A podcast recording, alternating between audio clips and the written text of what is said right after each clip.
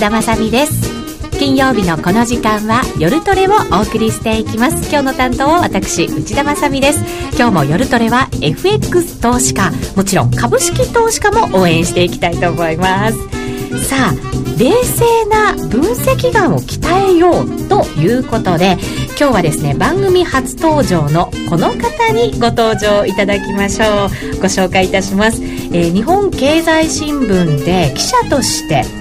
活躍されてその後テレビ東京でマーケットキャスターとしても活躍されていました。現在は大阪経済大学客員教授そして経済評論家でいらっしゃいます岡田明さんです。こんばんは。どうもこんばんは。よろしくお願いします。よろしくお願いいたします。もう岡田さんといえばリスナーの方々も顔見たことあるよとか いやいや。話聞いたことあるよっていうとても有名な方なんですけれどワールドビジネスサテライトでもコメンテーターとしてもご活躍されてましたけれども、はいそうですね、まあ、だいぶ前になりますけども。何年か前になりますけど、はい、実はあの番組、はい、番組作る側としても活躍されてたんですね、はい、えー、とそうですね。一時期あの、まあ、作る方、まあ、出る方と作る方と両方やってたんですけども、えー、あのえーとまあ、作る方をやったり出る方をやったりっていうようなことを、交代でやってました、はい、あの私まるであの知らなかったんですけれど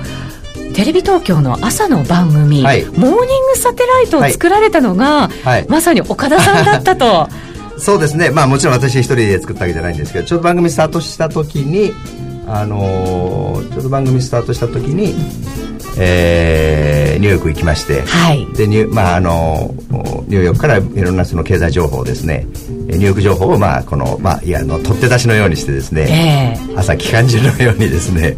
情報を送るというようなそういうコンセプトで番組作った時に、まあ、あのそのニューヨークサイトから立ち上げということで向こう行きまして、はい、東京マーケットには、はい、そのニューヨークの情報がものすごく必要ではいでね。はい、株式も為替も、あのそこの動きを引き継いで動くことが非常に多かった、ね、まさにそうですね。今もそうですよね、ね、ただしでもああいう情報を朝のうちに発信してくれるって、なかなかなかったですよね。そうですね、まあ、あの番組はそういう意味じゃ初めてだと思うんですけどね、はい、テンポが良くて私はなんかかっこいい番組だなと思いながら当時見てましたけれども、はい、今ちょっと雰囲気がまたね あの変わったようにも感じますが、はい、それはそれでまたね、はい。まあ、でも必要な情報出してますんで、はい、その岡田さんがですね、今回新しい本を書かれたということなんですね。こっちカメラで見えるかな？えっ、ー、と、ご紹介しますとですね、はい、優しい経済ニュースの読み方という、はい、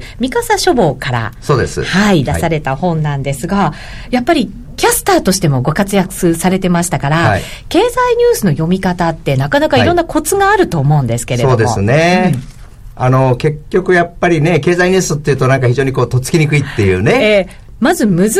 いっていう頭から入っちゃいますね。そうですよね。ですから、まあ確か難しい面もあるんですけども、はい、実は経済ニュースってのは一番身近なニュースなんだよってことなんですよね。うん、結局だからその経済っていうと難しいように思いますけど、要はですね、私たちの毎日の生活っていうのは経済そのものなわけですよ。結局物を買う、そうです。で仕事に出かけて仕事をする。はい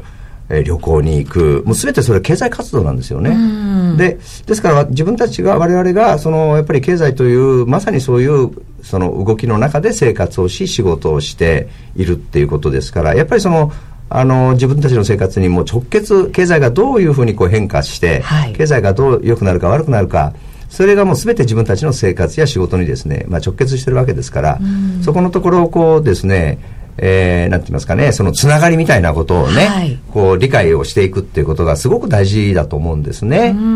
本の中でも、はい縦と横のつながりをという解説がいろいろあって、はい、そうなんです。はい。わかりやすいなと思って私も読ませていただきましたが、はい。今、あの、経済ももちろん身近なものでありながらも、世界的な経済を見ていかなきゃいけないという大変さもね、ねありますので、ね、えー、岡田さん流のニュースの読み方、はい、またその見通しのお話なんかも今日はたっぷり伺っていきたいと思います。すねはい、どうぞよろしくお願いいたします。さあ、番組の中では FX 取引をもっと楽しむためのコーナーもあります。ぜひリスナーの皆さんは、ツイッターや番組ブログで、えー、ご意見、ご質問随時受け付けておりますので、ご参加いただきたいと思います。それでは今夜も夜トレ進めてまいりましょう。改めてご紹介しましょう。ゲストは岡田明さんです。よろしくお願いいたします。はいえー、さて、えっ、ー、と、モーニングサテライトを作ってらっしゃった時も、はい、アメリカからニュースを岡田さん発信してましたから、はいね、アメリカでの暮らしが結構長かったんですね。そうですね。あの、まあ、約5年いました。はい。98年から2003年。で、い、いた、向こうにいた時の前半は非常に景気が良くて、はい。えー、その IT 部分のもうピークの時ですね。まさにだって IT 発信国ですからね。そうなんですね。で、結局アメリカは当時も90年代を通して、もう約10年間、景気拡大が続きましたから、はい、もうその頃なんていうのはもう本当にもう景気良かったですね。でところが2000年になって、いわゆる IT バブルがまあ弾けて、えだんだんこう景気がガタガタっとこう悪くなってきてちょうどそういう時に2001年に例の9.11があってでさらにこう経済的まあもちろん政治的いろんな面で非常にまあ大変だったわけですけども経済的にもその影響でまたさらに景気が一段と落ち込むと。いうことで私がいた前半は非常に景気が良くて後半がこう一気に悪くなっていくというですねもうかなりガラッと様子が変わったその5年間でしたね、はい、いいところ強いところも、うん、またアメリカ経済のちょっとしたそういう脆さみたいなものも、つぶさにそうですね。両方まあ両方も見てきたという感じですね、うん、本当に激動の5年間だったと思うんですけれど、ねはい、あのその後やっぱりサブプライム問題があって、うん。はい、リーマンショックがあって、アメリカ経済大丈夫かっていうふうになりました。はい、で、えー FRB がいろんな動きをして、今の経済があるわけですけれども、ね。はい、あのどうですか、はい、テーパリングがかなり新興国に影響を与えるというふうにして、世界を巻き込みながらのテーパリング開始ということになったわけですけれども、ね、アメリカ経済は今本当に復活してきてるのかどうなのかって、日本にいると、ちょっとわからないところもありますよね。ねはい、そうですよね。まあもちろんですからやっぱり強い面と弱い面っていうのがね、うん、両面常にあると思うんですね。はい、ですからアメリカ経済も強い面もあれば弱い面もあると。ただ、その両面あることはもちろん間違いないんですが、ただ日本から見てるとどうしてもまあリーマショックの印象とか、うん、そういうのも大きいせいもあるかと思うんですが、どうしてもなんとなくね、こう、あまり強さに目が行くよりも、えー、どちらかというと、その弱い方に目が行きがちですよね。マーケットもそういう傾向もあると思うんですよ。ね、日本人の悲観的なところが出るんでしょうか。それもあるのかもしれませんけどね。はい。で、例えばその、雇用統計なんかも毎月にね、うん、もう恒例のようにも毎月こう、あの、発表あるわけですけど、それによってまたマーケットも一喜一憂するわけですけども、非常にアメリカのやっぱりその一番言われているのは雇用は非常に弱いと。うん、あのー非常にこう、まあ、改善の動きが一番鈍いということが言,、まあ、言われるわけですよね。ところがね、今後数か月、また予想を大きく下回ることが、ね、そう。なんですよ。またこう続きましたから、まあ、特にまあそういう印象もあるんですけど、ただやっぱりその雇用の面見ても、私はそのリーマンショック以降の流れをずっとこう見ていくと、結構やっぱり良くなってきているとかで非常にその雇用っていうのはアメリカの場合やっぱり日本と違って流動性がすごくありますので、あのそういう面でこうやっぱりそれが一つのやっぱり経済のダイナミズムにこうつながっていくというね、まあ、プラスの面もやっぱあると思うんですね。うん、で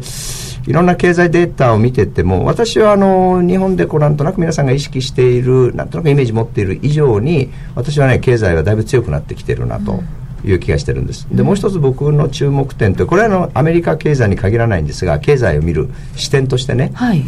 あのその景気が良くなってきたかどうかっていうのは一つもちろんあるわけですよね、日本もそうですよね。でところが景気がよくいいか悪いかっていう議論とそれから本当に経済が足腰が強くなったかどうかっていうのはですね、実際イコールではないんですね。非常に連動はしてますけれどももちろん従って景気が良くなってこないともちろん経済そのものが足腰が強くなってきたとは言えないわけですけどもあのー構造的にですね実はあまり強くなってなくても景気は一時的に回復するってことはあるんですよね。景気は波がある波がありますから。はい、まさに波、うん、景気の波、うん、言いますよね。循環、はい、景気ってのはままさに循環をしていくものですから良くなったり悪くなったりしていくわけです、でところが景気が良くなったからといってじゃあ経済が本当に立ち直ったかっていうとですね、あの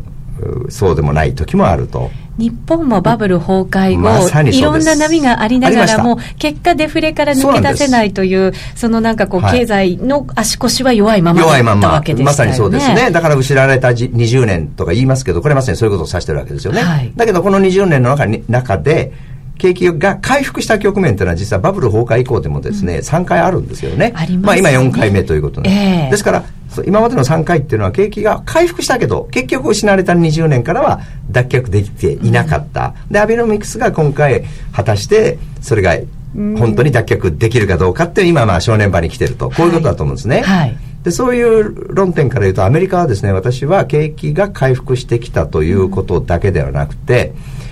アメリカ経済っていうとその構造論で言うと、うん、まあ、まさに私の言ってる循環論と構造論という話なんですけど、ええ、構造論で言うとアメリカ経済っていうのはとにかくもうどんどんどんどんこうね弱くなってるっていうのがイメージですよね。はいそういうイメージ。どんどんアメリカ経済っていうのも衰退してると、あの、製造業も諦めちゃったりとか、はい。ね、あとは世界に対する影響力も弱くなってるっていうイメージがあります。で、それは確かにその通りなんですけども、うん、じゃあ本当に一方的にどんどん弱くなる一方かというと、私はね、こ中期的に言うと今逆にアメリカ経済は構造論から言っても、むしろ今強さを回復してきてるというふうに見てるんですね。えー、それはでこれはねあのね実はですねさまあアベノミクスじゃないですけどねアメリカにも実は3本の矢がですね季節して実はあったというのが私のですね、えー、それは勝手な分析なんですけどね。QE とかで表せるあの金融緩和が一つ一つまさにですねアメリカ版3本の矢の第一の矢がその QE ですね、はい、金融緩和。でこのやっぱり効果は、はい。まあ、いろいろ議論ありますけどやっぱり相当大きかったと、やっぱりそのリーマンショック以降の今まで今に至る景気回復というのはやっぱり QE あの1、2、3がなければねやっぱり成し得なかったと思うんですね。スピード感のある回復でしたよね、ま、しかもね、ワン、ツー、スリーのね、打ち出し方がね、それぞれね、非常にいいタイミングで打ち出してるんですよ、実は。非常に絶妙な。つまりちょっと景気踊り場になってきたかな、ちょっと Q2 が出てきたりとか、そういう、あるいはずっとまたこう、ヨーロッパの経済危機の影響で、またガタガタがこう仕掛かって、まあ実際ちょっとガタガタしたわけですけど、そういうタイミングで QE3 が出たりと、非常にね、いいタイミングで出てるんですよ。で、私はここはやっぱりね、バーナンキー、あの、1930年代の大恐慌を研究した、うん、えー、バーナンキらしい、やっぱりその、そういう大不況には陥らせさせないと、えー、デフレにはその日本も日本のことも彼は研究してましたからかつて日本のことについても研究しましたから。あのヘリコプター弁まさにそうです、ね、よく言われましたよね。まさにそれですね、うん、ですからそういう日本のこともそのつまり日本のデフレに陥った状況もで当時の日銀のそのまあなんていうかことも批判しましたし、えー、そういうのを彼はやっぱりじっと見てきてますからその辺はですね私は非常にバーナンキがそのそういう意味ではこのリーマンショックの立て直しにこの QE123 をやってきたっていうのは非常に私はね効果があったと思ってるんですよね。効果はあったんですね。そういう意味じゃ第一の矢金融緩和、は。い、で第二の矢財政出動。はい。これはあんまりあの注目されませんアメリカの場合はまあやっぱり財政赤字が非常にでかいんでそっちが大きな今テーマなんですが実はリーマンショック後の初期においてはですね実は相当な財政出動をやってるんですね、はい、あの直後に1回7870億ドルのえー、2009年の1月でしたかね、あのオバマが就任した直後にまずその財政出動をやって、で2011年の秋にこれ日本ではあまり印象薄いんですけど2011年の秋に追加策4500億ドルやってるんですよね。でそれのやっぱり財政面からのてこ入れというのも当然効果があったと、はい、まあ、その後は結局財政赤字が大問題になってるから今もう今はとてもそんな本格的な財政出動なんていうねタイミングじゃあの状況じゃありませんけど、はい、しかしそれはそれとして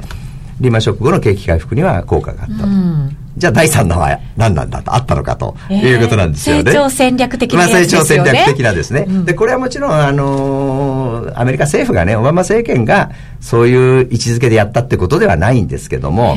あの結果としてね、まあ、私流に勝手に名付けるならば私はねシェール革命がそれに相当するんじゃないかと。シェールガスですか？はいと思うんですね、うん、で結局そのまあ例のねこのシェール革命シェールガスシェールオイルこれがやっぱりこの安価な非常に低いコストで大量に生産できるようになったと。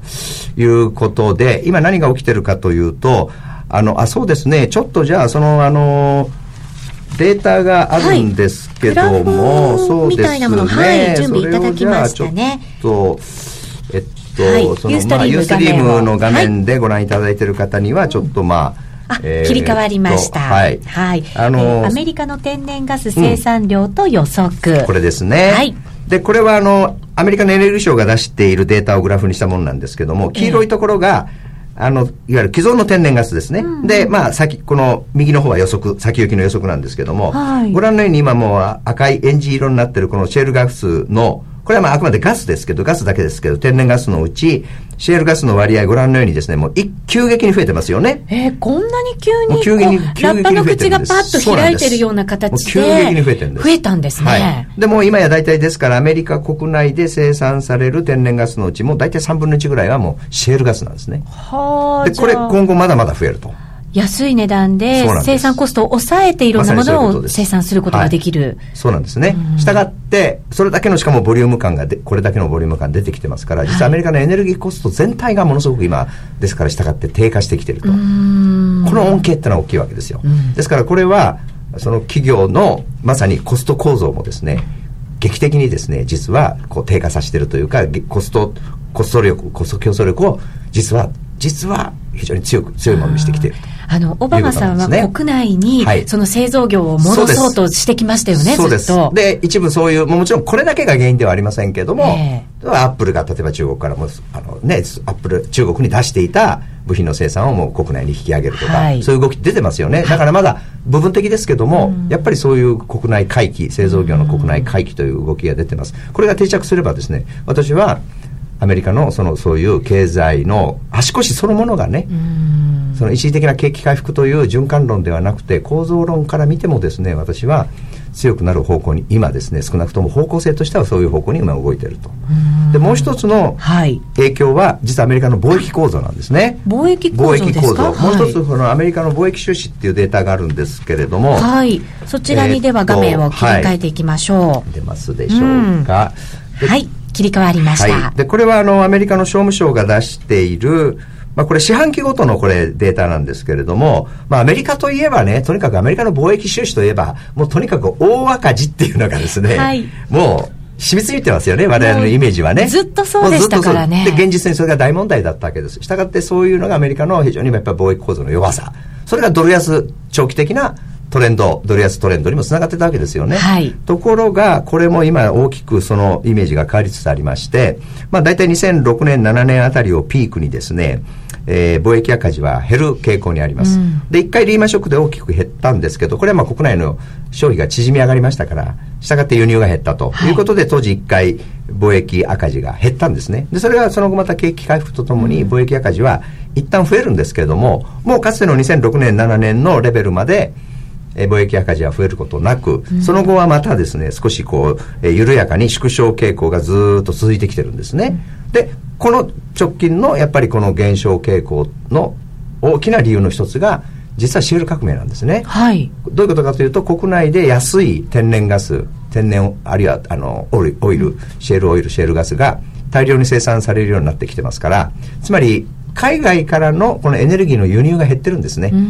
アメリカの。はい。で、その分に従って、えー、貿易赤字が減ると。まあ、まだ赤字ですけど、まだやっぱり多額の赤字ですけれども、トレンドとしては明らかに縮小傾向に入ってると。そうするとこれはですね、実はやっぱアメリカの貿易構造そのものから見てですね、やっぱり構造的に実は改善をしつつあると。はい、今あのツイッターにも花丸エイトさんから、はい、アメリカの貿易赤字の大半はエネルギーだから、はい、シェールで自国のエネルギーを補えればアメリカは黒字化へというそうなんです。まさにそこですね。しかもこれは今輸入がどんどんつまり減ってます、え結果としては今となってはアメリカにとっては中東産原油とかそういう海外の原油エネルギーがもう割高になってきてるわけですよね、はい、だからそれをどんどん減らして輸入を減らして国内の安いシェールの、えー、生産をもっと増やしていくと。そのうち輸出も始まりますから。うん。さっきあの、日本にシェールガス売ってくれないかなっていうコメントがありましたが。ですから実は、日本もそれまあ買おうとしてるわけですね。ええ、で、これ数年後にはあの輸入が始まります。そうすると実はこれはまあ、えー、中長期的に言えば日本の貿易構造の改善にも実は、まあ今逆に今赤字になってますから日本エネルギーを輸入してますからね。そねそれがあの、地震以降やっぱり膨大な、はい、膨大な赤字に今なってますから。はい、これがまあ安いシェールガス、シェールオイルを輸入できるようになれば、はい、まあ、当然これはまあ日本にとっても当然これはまあ恩恵になるとこういうことですよね。だこのねインパクトは私はね非常に大きいと思うんですね。はい、今のところそういったアメリカのあの貿易構造にも非常にこういい形でそうするとこれは実はまあドル今まで赤字でドル安と。ですから実は為替為替相場の構造もね、ええ、実はあのこの面から言うとね実はドル高基調に変わりつつあると。でこの間やっぱりドル高になってきているのは、まあ、もちろん他の要因もいっぱいありますからこれだけではないんですけども非常に大きなこれ私はですね一因として働いていると思うんですね。ですから中期的に見てももちろんその一方ではね世界の中でのウェイトがだんだんやっぱりアメリカのね当然これはもう新興国も増えてきますし、まあ、当然それはまあウェイトとしてはあのだんだんアメリカ経済の影響力も相対的には、まあ、下がっていることは間違いないんですね。はい、ただそういう今までのような常識でアメリカイコール貿易赤字イコールドル安っていうね、うん、概念はまあ、変わってくる可能性はあるということですね。アメリカもだから今、大きく変わりつつある、その時代を迎えているということなんですね、はい、ですからそういう3本のアメリカ版、はい、まあ、私が勝手に名付けたアメリカ版3本の矢はですねアメリカの経経済を構造的に単に循環的に景気が良くなってきたっていうだけではなくて構造的に実はもう一回回復え競争力をね回復させる方向で今、まあ、動いてるというふうな見方ができると、もちろん弱さも抱えてるわけですけどもそういうかつての弱さ一辺倒ではなくなってきてるとむしろ。ということだと思うんですね。日本の三本の矢もそれぐらいの効果を発揮してくれるといいんですけどね,、日本の場合はそういうエネルギー資源がなかなかないので、えー、結局まあ多分安倍さんも苦労そこの辺が成長戦略。まあマーケットも非常にそれ催促してるわけですよね、うん、やっぱり今まで出てきたアベノミクスの三本の矢の第三の矢はではやっぱりインパクト弱いと。はいいうことでね、やっぱりもっとインパクトのあるものということなんですが、えー、まあやっぱり鍵は法人税の減税とか、日本の場合はですね、うん、それからまあ TPP とか、あるいはもう徹底的な規制緩和規制改革と、はい、まあ、この辺が多分私は鍵になると思うんですけどこれはスパッとは簡単にはなかなかいきませんよね。TPP もちょっと暗証ちょっとまたこれも上げてますからね。はいそうなんですね、うん、ですからこれはやっぱり本当に根気よくいくしかないのかなという気がしますね、うん、そうですね、はい、えー、さて先ほどもあのちょっとお伝えしたんですが、はい、そのアメリカのテーパリングが新興国にもかなりちょっとこう影響を与えつつあって、まあこれはでも今始まったと言われ昨年からそうですね。5月ぐらいからですかね、始まった問題で、ね、新興国がかなり通貨安になったり、はい、株価も下がったりっていうふうに振らされてるわけですけれど、はい。ね、イエレンさんに議長が変わりました。はい、ここからの政策、うん、イエレンさんでも今までの流れをこう崩さないように、今のところ発言もされてるようですが、そんな雰囲気ですね、うん、イメージとしてはそういう感じですね。やっぱりイエレンさんという人は、あの、もともと非常に、まあ、あの、いわゆるハト派的な、あの考え方の持ち主だと言われてますし。超がつく派と派って言われてましたよね。で、非常にあの、雇用、もともとやっぱり雇用の研究をしてきた経済学者ですから、非常に雇用という、あの、その、ことをね、非常にまあ、その、重きを置く分析をしている人なので、うん、そうするとやっぱり雇用は一番、まあ、改善が遅れてるわけですから、そこに焦点を当てて、政策を、こう、チョイスをしていくということになると、当然、ハト派的な、うんその動きになりますよね。ですから私はそのイエレン FRB というのは今後はかなりそのハト派色があの強まるんじゃないかと一つ一つの可能性としてはね。で少なくともこの間の、まあ、この間の昨日ですかこの間の、えー、議会証言とか見てても、はい、例えばあのー、まあその予定通りやっていくと、えー、量的緩和の縮小はねそれでまあ秋ぐらいには終わるだろうとえー、いうことを言いつつも同時に一方ではその今後の景気によってはですね、うん、そのペースを再考することもあると。いう発言もされてますよね。ですからこれはやっぱりもし思ったように景気回復が今後のペースがね鈍いようだったらつまりペペーパリングのそのいわゆるまあなんて言いますかペースをダウンスローダウンするっていうことも一応選択肢としては考えてるよっていうようなまあニュアンスですよね、うん、そうするとこれはかなり市場に優しい あの動きってことになるんですが、えー、ただ問題は副議長にフィッシャーさん。そうなんです。指名されているフィッシャーさんが果たしてその辺はどうなのかなって、まあ、若干ちょっとまだ発言がないのでわからないんですけども、えー、今までのまあなんとなくこうあのえー、彼の実績といいますかこれまでねこうやってきたこと発言してきたことを総合して類推測するとそこまでハト派的じゃないというね。高派、まあ、むしろちょっと高派的なニュアンスもちょっとあると。いうあたりがあります。そうすると、これはまあ、ある意味でこう、バランス取れると、議長と副議長でね、バランス取れるという、えー、好意的な見方も可能なんですが、一つ間違えると、えー、議長と副議長が逆のことを言い始めるっていうですね、まあ、恐れも、まあ、ちょっとあるわけですよね、はい、しかも非常にフィッシャーさんっていうのは大物です。あの年齢的にもそれから学者としてのキャリアも、えー、むしろ、あのイエレンさんよりも先輩ですから年もそうですよね先生のような存在なわけですよね。もう超大物ですからその人が副議長で、えー、だから強力な後ろ盾というプラスの面と、えー、一つ間違えるとなんかあのどっちが議長だか分かんないみたいなことにもですねえー、まあ一応ね、心配としてはね、理屈上はそういうこともあり得ると。まあそれはまあもちろんうまくやるでしょうけれども、えー、ですからちょっとその辺がですね、どうなのかなと。で、私は実は、この間のね、アメリカのその、その、まあ、えー、こう、まあ、マーケットの、そこの、まあ、ちょっとこう同様というか、まあ、あの、世界もそうです新興国の今おっしゃった新興国もそうなんですけど、ええ、その、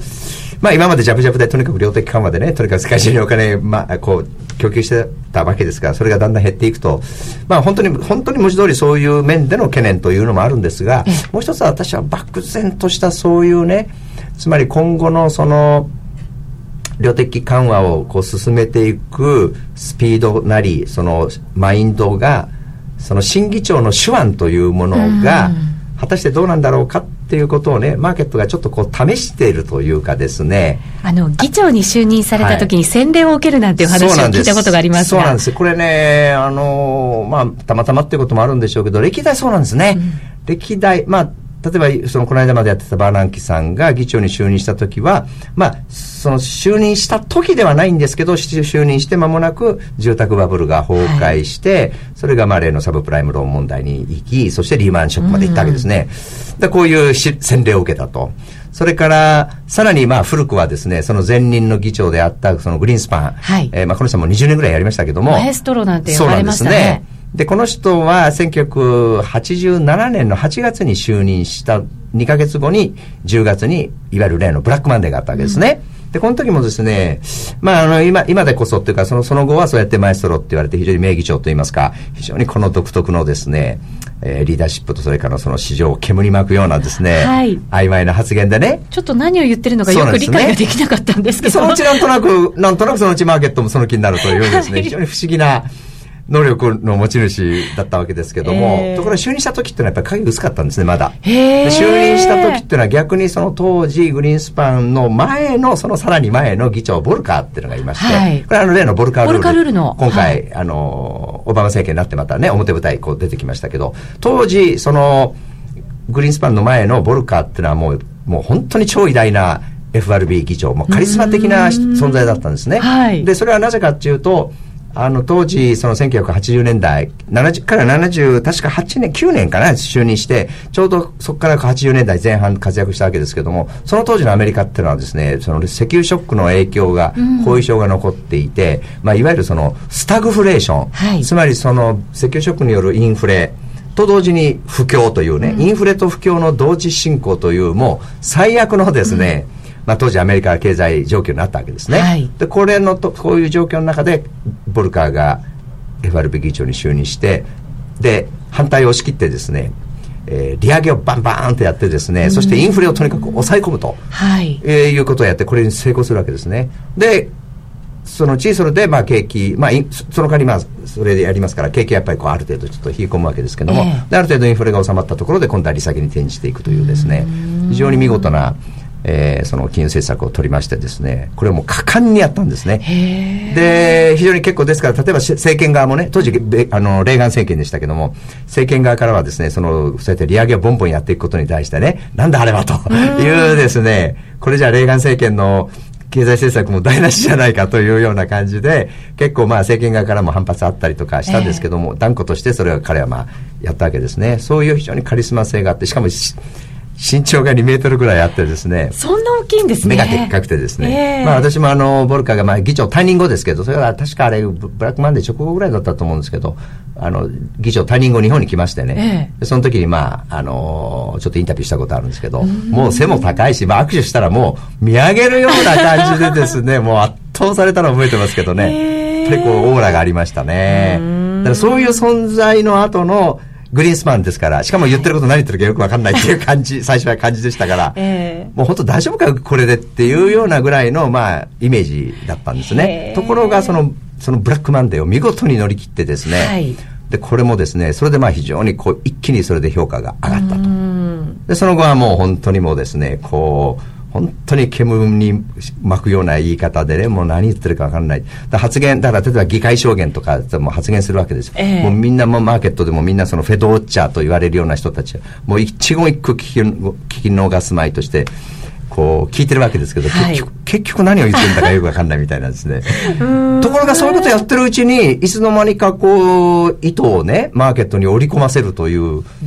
常にうまい、まあ、そういうところが結局だからマエストロってこう言われたわけですけども。分かりづらくてもマーケットとの対話はしっかりできてたんですね。まあ、で当時くだらない話がありましてこんなこと喋ってて時間大丈夫でしょうか、大丈夫です。はい。あのー、まあ、グリーンスパンさん実は議長になった時はね独身だったんですね。まあもうもう議長になった時はあれいくつで議長になったんだでしたかね？60ぐらい出したかね？結構なお年だったんですね。ええそうですね。退任した時はもう70確か78ぐらいでしたから。でまあ当初はまだあの独身だったんですね。で当時交際しているあの女性がいましてですね、ええ、あのテレビのねアメリカのテレビの有名なねこれ女性記者だったんですよ。でそうなんですか。そうです。アメリカ人ならまあ大体ほとんどの人が知ってるぐらいの有名な女性記者でね、ええ、で、まあ、交際してたんですね。で、ある時ですね、プロポーズしたらしいんです、グリーンスパンが。はいうん、ところがですね、あまりにも言い方が曖昧なので、その彼女がですね、自分がプロポーズされてるってことにですね、気がつかなかったっていう話がありまして。えー、プライベートでもあんなに分かりづらいんですか？ね、それ当時私ニューヨークいた頃、それ聞いた話でね、最初聞いた時はですね、そのまさにグリーンスパン発言の曖昧さをね、ネタにしたジョークかと思ったんですよ、最初その話。うん、ただどうも本当の話らしくてですね。えー。で結局彼は3回プロポーズして3回目にしてようやくあのプロポーズしてるってことに気づいてもらえたと。でめでたくまあそれでめでたくゴールに結婚されたんですね、まあ、めでたくゴールにしたんですけどね。という話があってこれあの実は本当の話だったっていうのを知りましてですね、それちゃんと後のね彼の伝記にもそのことは書いてあります。ああ、そうなんですね。っていうぐらい今、つまり何を言ってるかよくわからないと。でもちゃんとそういう意図は通すというですね、はいまあ、これで名義長みたいなこと言われたわけですね。だから、やっぱりこう歴代こう議長っていうのは非常に個性があって、はい、まあ非常にそのそういう独自のまあそういうまあその手法といいますか、はい、でこうまあ全体をあの引っ張っていくといいますかね。まあ、まあ、バーナンキはバーナンキでそういう、逆にグリーンスパンとは違って非常にこの言い方が明快でね、まあ先ほどそのヘリコプター弁の話が出ましたけど、うんねえ、まさかそんなヘリコプターからお札をばらまけばいいなんてことをですね、当時はまだそれ、それ発言した時はまだ議長にはなってなかったんですけども。はい、学者さんの時代ですよね。いや、えっとね、学いや、えっとね、その発言した時はもう FRB の理事に確かなってたんじゃなかったかな。そうなんです。その立場で勇気のある発言ですよね。ね非常に割とはっきり、えー、まあ本当にわかりやすい表現ではっきり言う人なんですね。ですからそれがまあ逆に特徴で。でだからその去年の5月に、まあ、その年内に、まあ、去年の5月の段階の話としてその年内にその量的緩和をね、QE3 を縮小する、はい。え可能性があるっていうような発言しましたよね。だからこれはまあ非常にはっきりしてたんで、逆に市場はショック。うん、で、あそこでもう世界の株価がだだっとこう、まあ、揺れてしまったわけですね。で、そこから先ほどおっしゃった、その新興国の、まあ、マーケットの動揺っていうのもまあ始まって、まあ一回収まったわけですけども、今回実際実施が始まってみて、やっぱりまた少し動揺してるという。それぞれやっぱりこう、独自のそういうね、やっぱりやり方で全体を引っ張って、でその代わりちゃんとややっぱりやるべき政策はやっぱりそれなりに、はい。まあ、いろいろもちろんそれは不十分とか批判もありますけど全体としては私は歴代ねやっぱりその少なくとも過去3代の今言いましたボルカーグリーンスパンバーナンキっていうのはそのかなり必要な政策をある程度やって、やっぱりそれなりにそうやって成果も上げてきたということだと思うんですね。だからそういう意味ではやっぱりまあその流れをこう組んだ形で今えー、イエレンさんが、あのまあ、スタートしたわけですけれども、はい、まあ、そういう意味ではその大筋そんなに大きな路線の、うん、まあ、変更はねないと思うんですけれども、まあ、とりあえず今1回だからマーケットはその試しにかかったと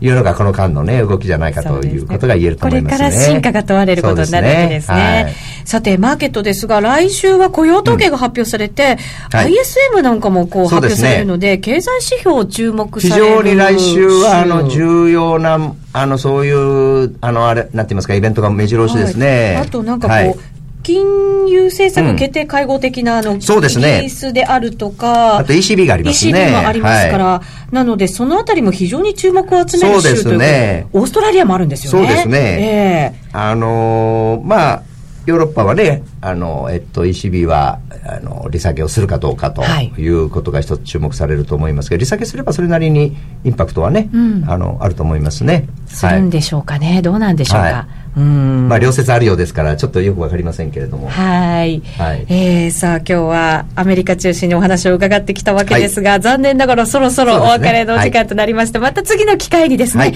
たっぷりと金融政策のお話なども伺えたらなと思っております、先ほどもご紹介しましたが、えー、三笠書房から優しい経済ニュースの読み方という、えー、岡田先生の本が発売されました。えっ、ー、とね非常にニュースの読み方を縦と横をつなげながらとか、はい、分かりやすく解説をしてくださってるんですね。ぜひ皆さんもですね、手に取っていただいて、経済ニュースの読み方学んでいただければなというふうに思います。そうですね。はい。はい、まあ、あの、投資の上でも非常にね、このベースを作るという意味でも参考になると思いますので。はい。はい、えー、ぜひ、優しい経済ニュースの読み方、本屋さんで探してみてください。今日はゲストに岡田明さんをお迎えいたしました。はい、今日はありがとうございました。ありがとうございました。気になるレースが今すぐ聞ける。ラジオ日経のレース実況をナビダイヤルでお届けします。開催日のレースはライブで3ヶ月前までのレースは録音でいつでも聞けます。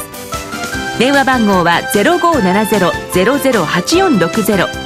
0570-008460 0570を走ろうと覚えてください。情報量無料かかるのは通話料のみ。ガイダンスに従ってご利用ください。競馬中継が聞けるラジオ日経のテレドームサービス。東日本の第一放送は0180-99-3841、99-3841。西日本の第二放送は0180-99-3842、99-3842。情報量無料、通話料だけでお聞きいただけます。ラジオ日経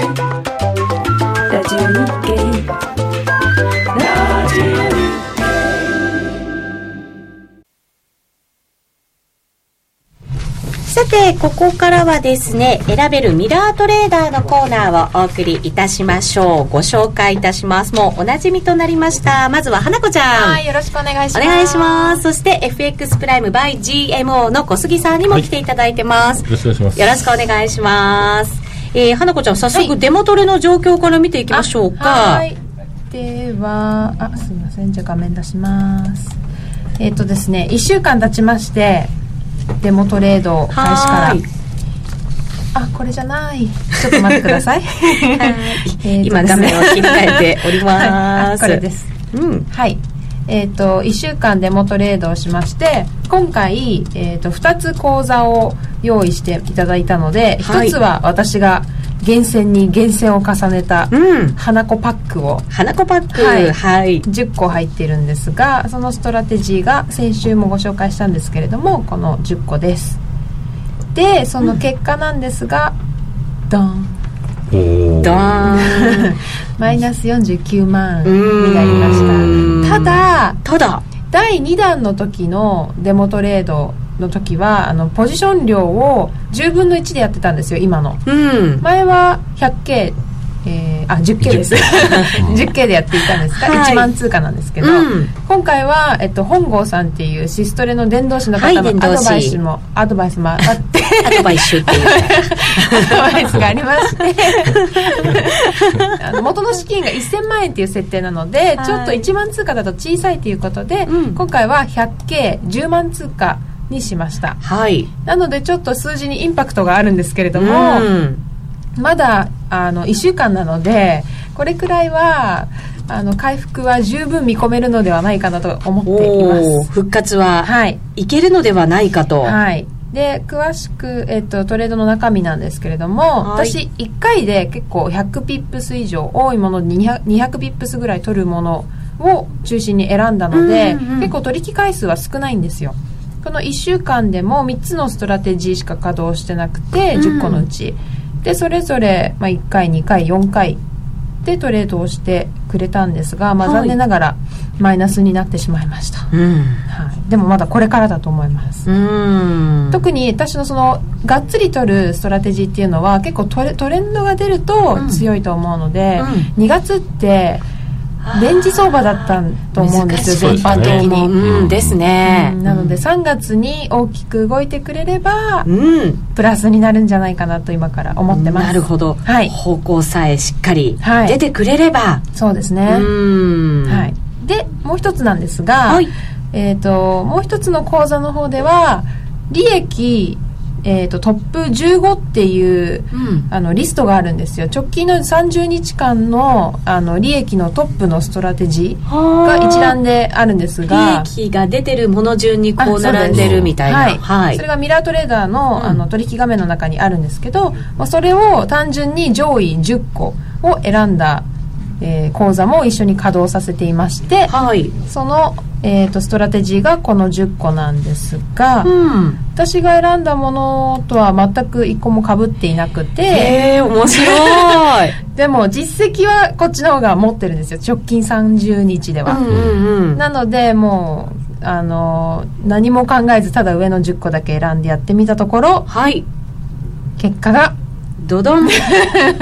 マイナス152万と。まあ、こちらもあのポジション量が 同じくあのそれぞれ全部 100K に設定してあるので、かなり インパクトあるんですがあの元の資金は同じく1000万円ということなので、まあ15%ですね、今のところマイナスが。ちょっと厳しいんですけどもしかしたらこちらも回復するかもしれないので、うん、まだもうしばらく見守りたいと思います。3月もレンジですよ。っていう、えー、やばいね。もうそろそろそれ変えちゃう？ねえ、まあ、いやまだ1週間まあ、まだ1週間そうなんですよね、はい、もうちょっとね。もうちょっと待ちたいです、うん、そうですね、はい、この4月は円高ですよってアドバイスも入りました。本当ですか。この、えーと、トップ10の、うん、えーと、講座はですねかなり取引回数が多くてですね本当だ。一つのストラテジーだけでも、うん、例えばモーニングブルっていうのが65回も取引をしていたり、うん、すごい、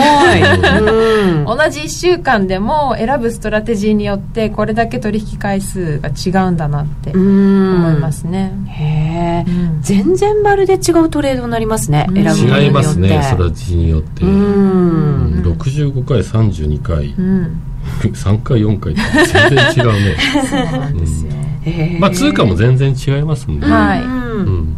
うん。まあ、まだまだ1週間なのでこの2つの講座は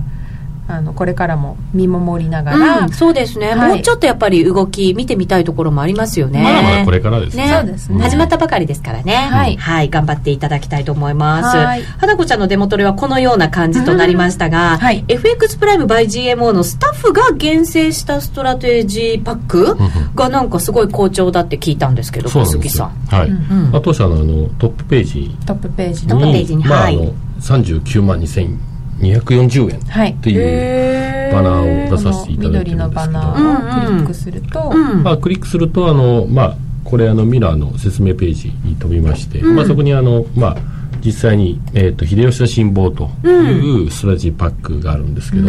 まあえーと、使ってるバナーは1万通貨で取引した時の、はい、まああのえっ、ー、とえー、っと利益を出させていただいてるんですよ。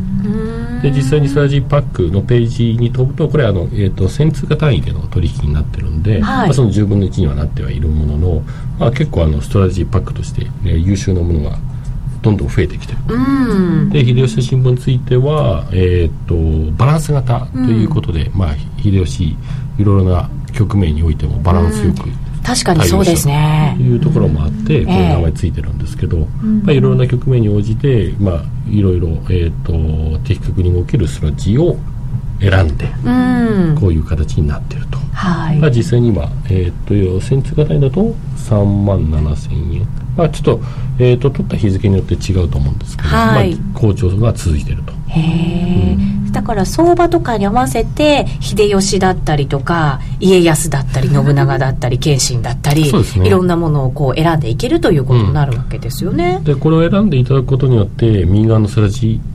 選択、うん、このボタンを押してしまうと、もうポートフォリオが瞬時に完成しちゃうんで。そうかそうか、はい、いちいちその今花子ちゃんがやってるようなストラテジーを選ぶ必要は全くない、うん。なんか私なんかまだやったことがない人にもおすすめな感じですよね。そうですね。やりやすそうですね、うん、これは、うん、まあ、これ慣れていただいてあじゃあ自分でもやってみようかなっていうことであれば、まあ、それこれにストレッチを追加していくっていうのも面白いと思います、はい、うん、なるほど、はい、このホームページしっかりご確認をいただきたいなと思いますね、ね、はい。プラス花子ちゃん、はい、えっ、ー、とセミナーがあそうなんです。あるんですよね。はい、えっ、ー、と、来週5日の水曜日に、はい、夜8時から1時間、シストレの伝道師こと本郷さんと2人で、先ほども話に出てきましたが、はい、はい、FX プライム by GM GMO さんの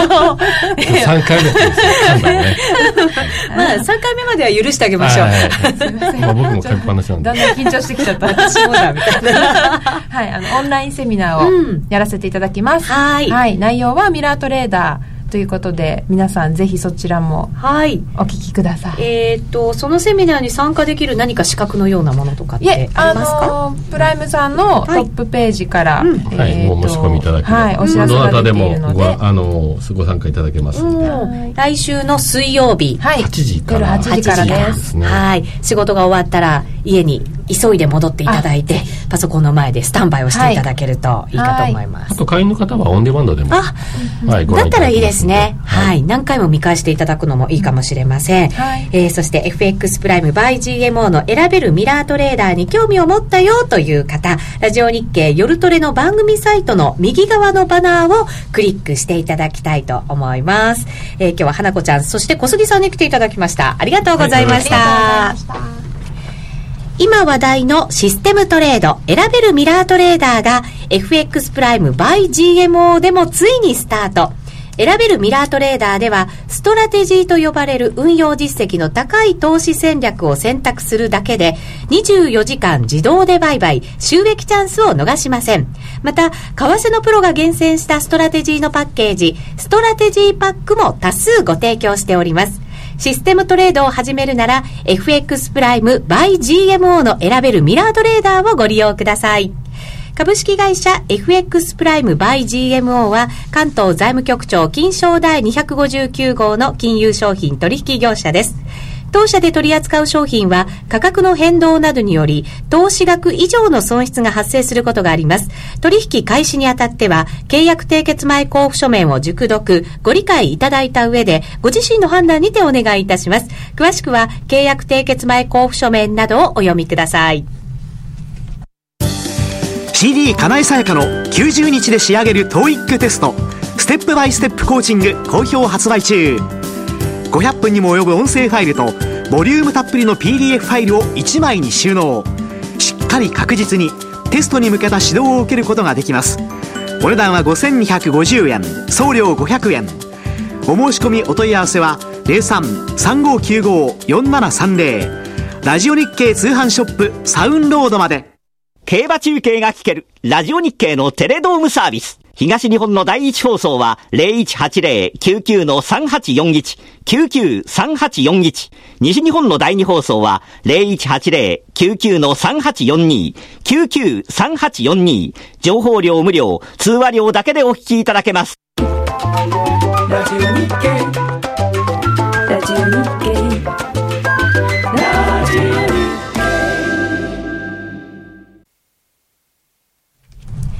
夜トレ、高野康則の今夜はどっち？このコーナーは、真面目に FX、FX プライム by GMO の提供でお送りします。ここからは FX 取引を真面目に、そしてもっと楽しむためのコーナーです。高野瀬康則さん、お願いします。よろしくお願いします。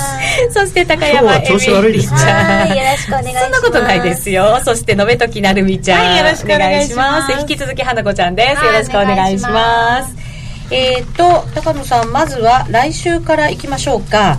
来週経済指標も結構発表されて雇用統計含めて。プラス、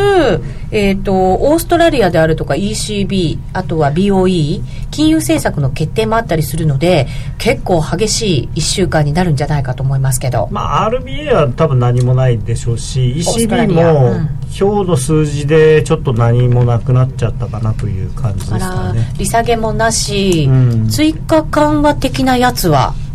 まあ多分今日の数字だとないでしょうね。ない、で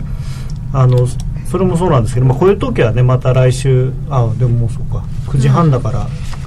この夜トレの前に出ちゃうんですね。そうですね。出ちゃいますね、うん、夏時間夏時間にもう変わるんだ、うん、早いな。早い。ね。あんな雪で大変な思いをしていたのに、ね。夏時間っていうと変な感じがしますけど。夏時間で標準時間である期間のが短いですからね今ね、うん、変ですよね、うん、不思議な感じがね。雇用統計もこれ、まあ、まだ雪の影響とか考えた方がいい数字なんですかね。ないと思うんですが、今度の雇用統計やっぱすごく重要なのがあの2か月続いてやっぱり悪い数字でしたから、はい、今回悪い数字が出るとさすがにマーケットが最速相場というかあのテーパテーパリング1回止めろという感じになるのかなと思うんですけどね、うん、ちょっと激しい動きになる可能性はありますね、最速相場になると、ね、ただだから V の字カットになるのかなと思ってその最初は悪いって言って株売られて、でもその後おそらくあの株はすごく買われると思うんですよね。あそうか。金融そうあの緩和が長期化すると。ただそこで、あの債券利回りが下がると為替はどっちに反応するのかなというのは非常に難しいですね。どっちなんでしょうね。まあでも全般的にはドルが売られると思うんですけれどもね。だからユーロドルとか素直に買っていいのかなと思いますけど。そうか。そうするとユーロドル今もまあユーロのその CPI の動きで今晩ぐぐっと伸びてきてますけどもしかしたらその ECB も利下げしない金融緩和もしない、逆にアメリカの雇用統計が良くないよとかになると、はい、さらに上を目指す可能性が出てくるということですか？そうですねなんか納得いかない 雰囲気の語り口ですけど。まあただそのウクライナの情勢とかを考えると今あんまり影響してないんですけれども本当にそれでいいのかなと思うんですよね。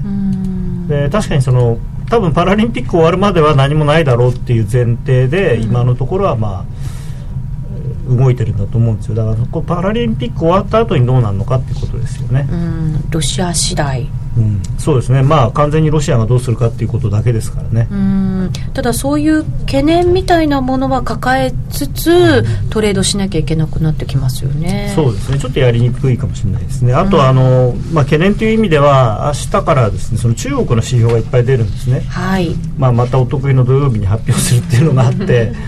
まあ、月曜日にまあ発表があるので。でなんかこう日本からマーケット始まって日本から反応するわけですもんね。うんでその後に全人代も来週からあるんで、ん。まあ、実は ECB よりも全人代の方が大事かなっていう。あ今人民元ってタイドルで安くなってますよね、はい。はい、それもだから中国政府の意向というか、まあ、そういうものなんじゃないかっていうことですけどね。じゃないかというか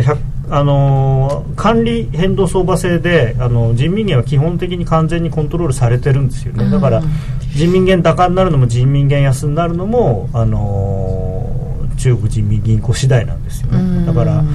あのマーケットがなんかその懸念シャドーバンキングの問題とかそのそういうものを織り込んでいって売ってるっていうことではないのでそこはちょっと勘違いしない方がいいのかなと思ってるんですよ。で今回はまあ確かにそのファンダメンタル的に言うとその最近数字があんまり良くないとかそういうことを反映してるんじゃないかっていう説もあるんですが、はい、一番はやっぱりその現買ってりゃ儲かるっていうのはそれは違うんだよっていうのをこうなんていうのかな。